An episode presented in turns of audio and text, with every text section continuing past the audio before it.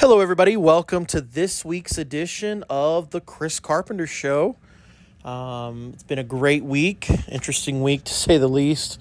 Um, with me, I, I had a little bit of a flooding issue, but everything is good now. Um, hope everybody had a great Labor Day weekend. It was pretty good sports-wise uh, for me, and we'll talk about that a little bit more as the day goes on. This is episode fourteen.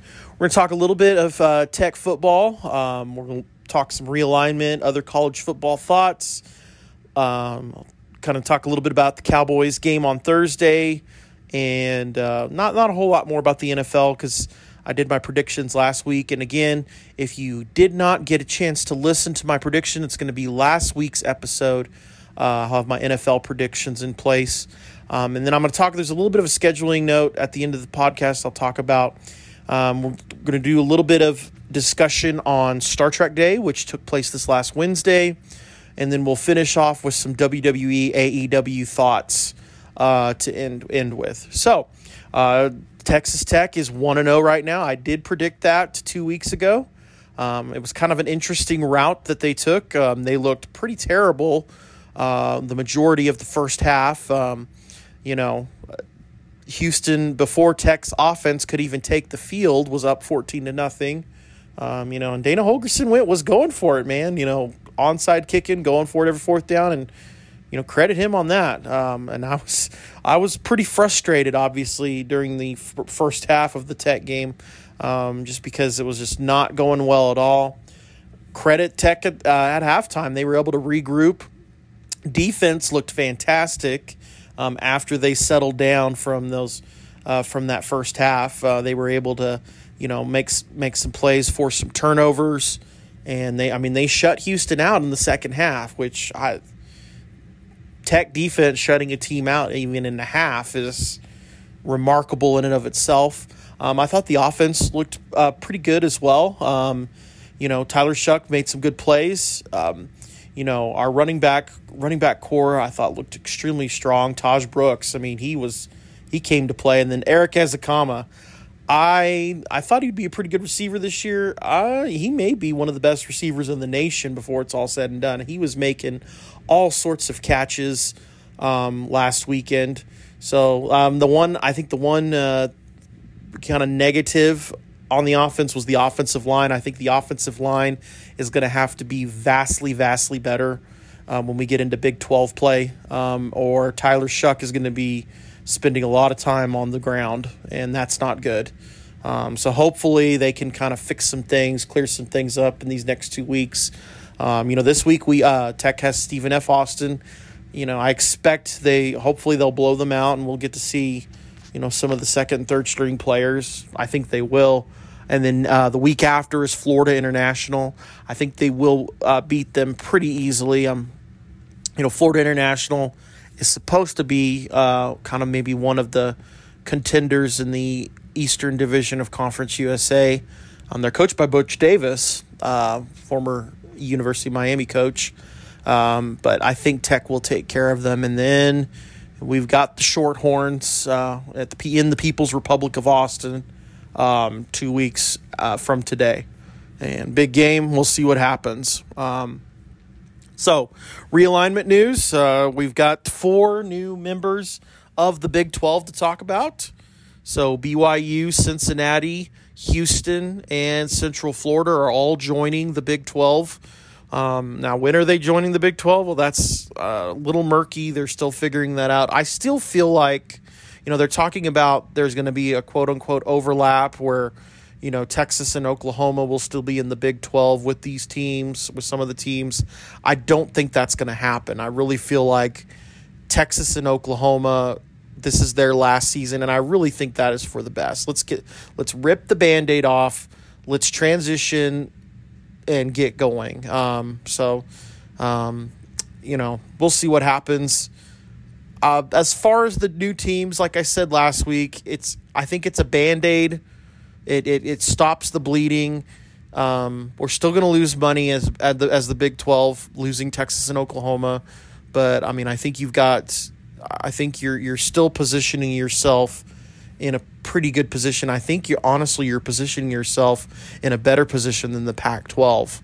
Um, you know, if I think if you were to rank the conferences right now in football, obviously S E C light years number one, number two is the Big Ten, three is the A C C, and I still think fourth is the Big twelve over the Pac twelve. Um, I really think the Pac twelve made a very, very bad decision not expanding, and I think, you know, three, four years down the road, it's going to come back, bite them in the butt. Um, and so, you know, Kirby Holcutt said last week that the Big twelve may not be done expanding. They may try. They may go to sixteen.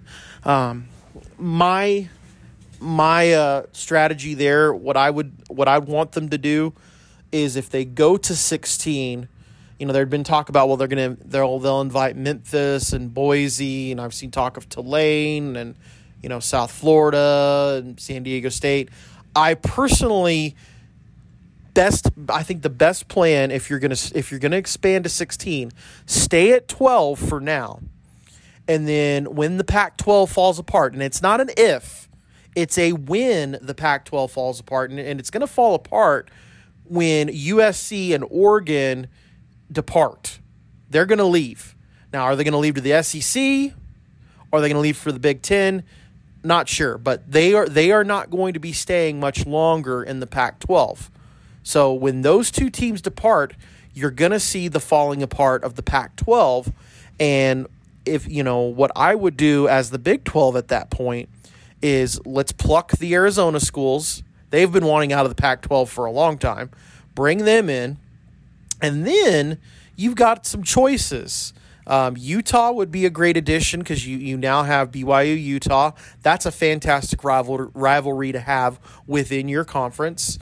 Um, you know, you can always bring back Colorado. They were a long-time Big twelve member. Um, they would be they would be fun to have back, although Tech football, we had issues with them when Leach was there, um, beating them.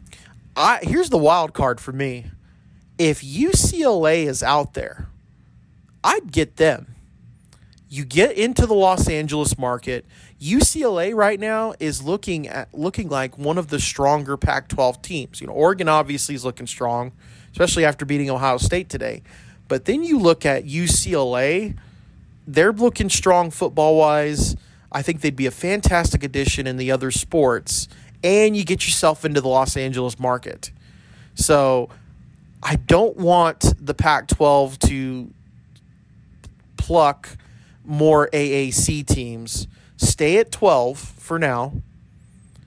Wait for the Pac twelve to fall apart and then swoop in and pick the best of what's left over. And I think the Arizona schools, certainly, if you can get U C L A, get U C L A, and then possibly maybe Utah.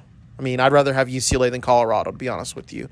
Um, Colorado would be my fifth option, but I think that would be a, a really good uh, decision there.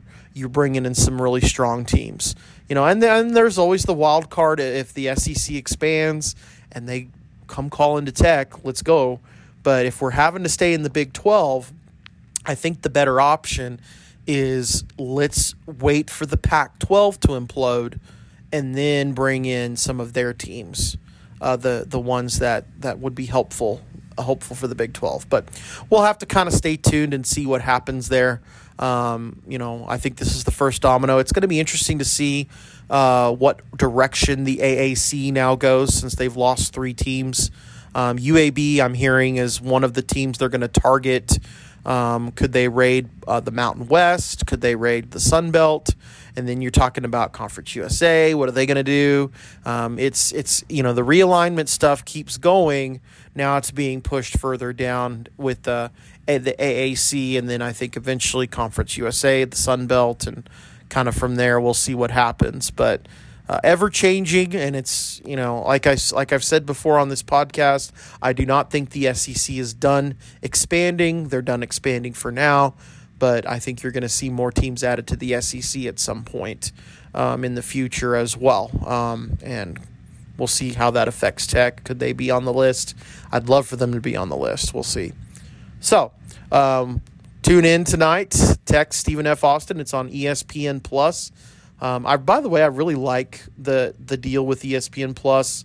This uh, enables Tech to establish, um, p- to choose when they play. Um, and I, you know, six p.m. in September, early September, a lot better than playing at two p.m. It's, I mean, it's over ninety degrees around here today. And I've been, I've been in the Tech football stadium on one of these mid-afternoon games in, in late August, early September, and it's over one hundred degrees in the stadium. It's awful. So um, I like Tech being able to establish, pick their own time on E S P N Plus. Honestly, I'd rather do that even than be on like Fox Sports One at eleven a.m. I think it's it's better. You know, it the it, it is better to have the games in the evening. I think that the atmosphere at at, Joe, at the Jones is one hundred percent better uh, for those night games. And, you know, some of your best Tech moments have come at those night games where Tech comes out full on. They're all they're in all black, and it's, you know, they're ready to go. So I expect a rout tonight. Hopefully I'm not wrong. Um, we'll see what happens. Let's talk about the Cowboys game Thursday night. Uh, I was wrong. I thought they'd win. I was almost right, um, but, you know, it, it didn't happen that way. Let's talk about the good. Um, Dak looked really, really good, um, which was good to see. You know, I, I think Dak is is a top quarterback, and Dak is not the problem, and paying Dak is not the problem. I think the biggest mistake that old Jera has made with the Cowboys is he overpaid Zeke. He kept Zeke. You know, running backs are a dime a dozen now. He should have done what he did with DeMarco Murray and let him walk, and then we could have drafted another running back. But where we've overpaid Zeke, and, and we're seeing the, you know, signs of that. He's not the Zeke that we drafted. So, you know, to me, that was the big mistake. Not, you know, paying paying paying Dak, overpaying Dak, not the mistake. Because, you know, the quarterback, and, and Dak is a solid quarterback. You know, what I, I wouldn't necessarily put him in the, you know, the Patrick Mahomes, Tom Brady, you know, that echelon. But, I mean, Dak has been a very solid quarterback. Um, you know, it's been the pieces around him. It's been the defense, and I, I hopefully we've solved some of that. We'll see, but uh, you know, they looked over. Uh, Dak looks really great overall. Um, the kicking situation was the, was a mess, you know. And I know a lot of people are mad about the offensive pass interference call, and yes, it was offensive pass interference. They missed that call, but again, you can't put yourself in that position by missing field goals and missing extra points. You know, when you're a kicker in the National Football League, you should have at least an eighty percent average on ex- on on field goals, and I would say ninety-five to one hundred percent average on extra points. You know, that's why you're signed for that job, and so that's the that's the bigger problem. And we'll see if that continues to be a trend all, all season long, or who knows what's going to happen. Um, they play the Chargers next week. I still feel like they will beat them. Um, you know, the Chargers, I think, are going to be a more improved team. You know, Justin Herbert is a very talented quarterback, but I still feel like they're in rebuilding mode. I think the Cowboys will, will pull it out next week. Hopefully. We'll see what happens. Um, we've got Chiefs and Browns tomorrow. Let's whip up on Baker. That's what I love to see happen. Anytime Baker Mayfield can lose, that's a good thing. So, Mahomes, make it happen. so, uh, so big, big Star Trek news this week. Wednesday was Star Trek Day, fifty-fifth anniversary of Star Trek. And we had all sorts of news dumped on us on this Star Trek Day. First of all, we got an official Prodigy trailer. We finally got to see Captain Janeway in animated form. And we finally got a release date for Star Trek Prodigy. It's going to be premiering October the twenty-eighth. That'll be about two weeks after Star Trek Lower Decks uh, season finale. So we'll have a little bit of a two-week gap, and then um, Star Trek Prodigy will start. Again, the trailer makes me more excited for it. I think it's going to be an interesting show. Yes, it's geared for kids, but it'll be interesting to see Janeway. And it'll be interesting to see the whole uh, Delta Quadrant and everything as well. I mean, the animation is beautiful looking um, that they're doing. So, and then Star Trek Discovery, they announced they are going to premiere on November the eighteenth. So what that means is for the first time since the nineties, we're going to have two Star Trek shows on at the same time, Discovery and Prodigy, for uh, at least several weeks. And so the Discovery announcement was a bit of a surprise. I knew that, you know, they were aiming to premiere in twenty twenty-one.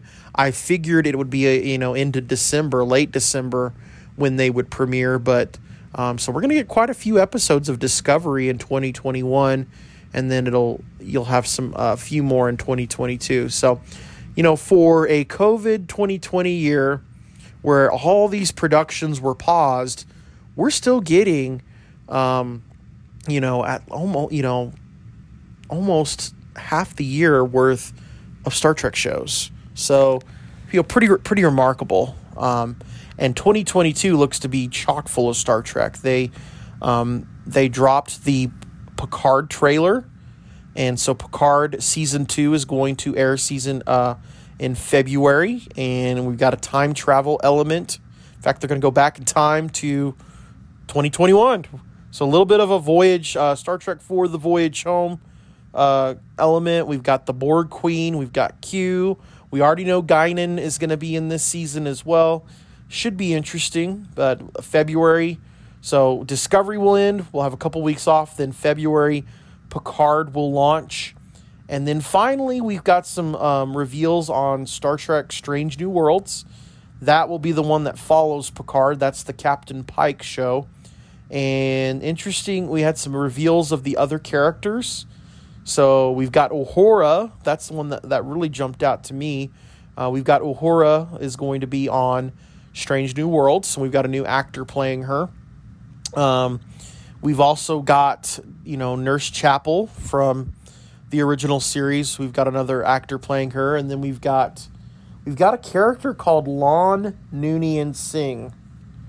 And is she related to Khan? Or is she not? What's the story there? And you've got an Andorian. Um, you've got Doctor Mabanga. So it's it, it looks like it's going to be... Um, for those of you that want a more uh, episodic, not serialized Star Trek, which we've had the last uh, with, with Discovery and then with Picard... This may be the show for you. Um, it, it looks like it's going to be going back to old school Voyages of the Enterprise under Pike. Um, should be should be a fun show. Um, so hopefully we'll we'll probably won't get more information on that till uh, it gets nearer to premiere date. But so lots of information. Something that was not talked about was anything about the new movie. We'll see what happens with that. The other thing that wasn't really talked about. And whether or not it's still happening or not is, you know, they had announced a Section thirty-one show. And then they came back last year when they announced Strange New Worlds and said, we're hold, we're going to hold off on Section thirty-one. I don't know what's going to happen with that, um, especially with uh, the actress that plays Captain Giorgio. I mean, she does. I mean, she's been in all sorts of movies. She's in that uh, Shang-Chi and the Ten Rings movie. Um, which, by the way, I saw that last weekend. Uh, pretty good. If you like Marvel, you'll like it. It's, I mean, it's not one of my favorites, but it's not one of my least favorites either.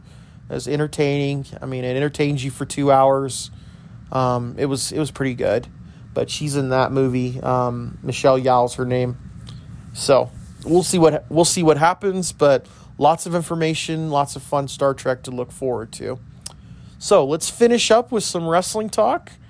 Um, A E W had their all-out event, and everybody had predicted Bryan Danielson was going to be there, and he was, and came out. Looks like he is going to be challenging Kenny Omega for the A E W title uh, sooner rather than later. That should be a fun match. Um, the bigger surprise, well, for some people it wasn't a surprise. There had been talk, but Adam Cole of N X T fame is now in A E W, and to me... I think when it's all said and done, you know, we've had C M Punk, we've had Daniel Bryan, you know, the Adam Cole, getting Adam Cole to come to A E W, that may turn out to be a bigger loss to the W W E than, than uh, Punk and Bryan. And the reason I'm saying that is because Adam Cole had, had a, had a very solid run on N X T, And there was just there was all sorts of chatter of when are we going to see him make the jump to Raw or SmackDown. And N X T's a, a bit of a mess right now, and they're, they're revamping it. And reports are Vince McMahon is going to have a lot more input on N X T. Um, that's going to make a, it's going to make it very interesting to see what that looks like. Um, because you know N X T had has kind of been allowed. It's been Triple H's baby basically, and he, you know Triple H has basically been able to run it with minimal influence from Vince McMahon. And I, you know, Vince and Triple H have, I think, certainly two vastly different visions of what they want in a professional wrestling show. And so it'll be it's going to be interesting to see uh, what happens with N X T. But I don't I don't think this is a good thing for N X T. And so will you see more defections to A E W? Um, there's already reports, and not this is not N X T related, but you know this is W W E related, that Kevin Owens, his contract expires uh, next year, early next year. And they don't expect him to re-sign. I think he would be a solid addition to A E W or any other, you know, Impact, wherever he would go. That would be a big loss. Um, Sami Zayn, would he leave? That's another possibility. Um, and so, you know, W W E's got some issues. They've got some issues to fix. Uh, the good thing with we're starting to see some competition again is that's going to spur W W E on not to just sit there and be fat and happy. Um, and I think that's why you ended up with Brock Lesnar coming back when he did, Becky Lynch, Becky Lynch coming back when he did, or when she did, sorry, when she did. Um, and, you know, I think they're going to have to up their game as well. Um, as expected, I you know, we're going to see the dim, the demon Finn Balor character face Roman Reigns. Roman Reigns is going to easily retain, I think, which is unfortunate. You know, I'm a Finn Balor fan.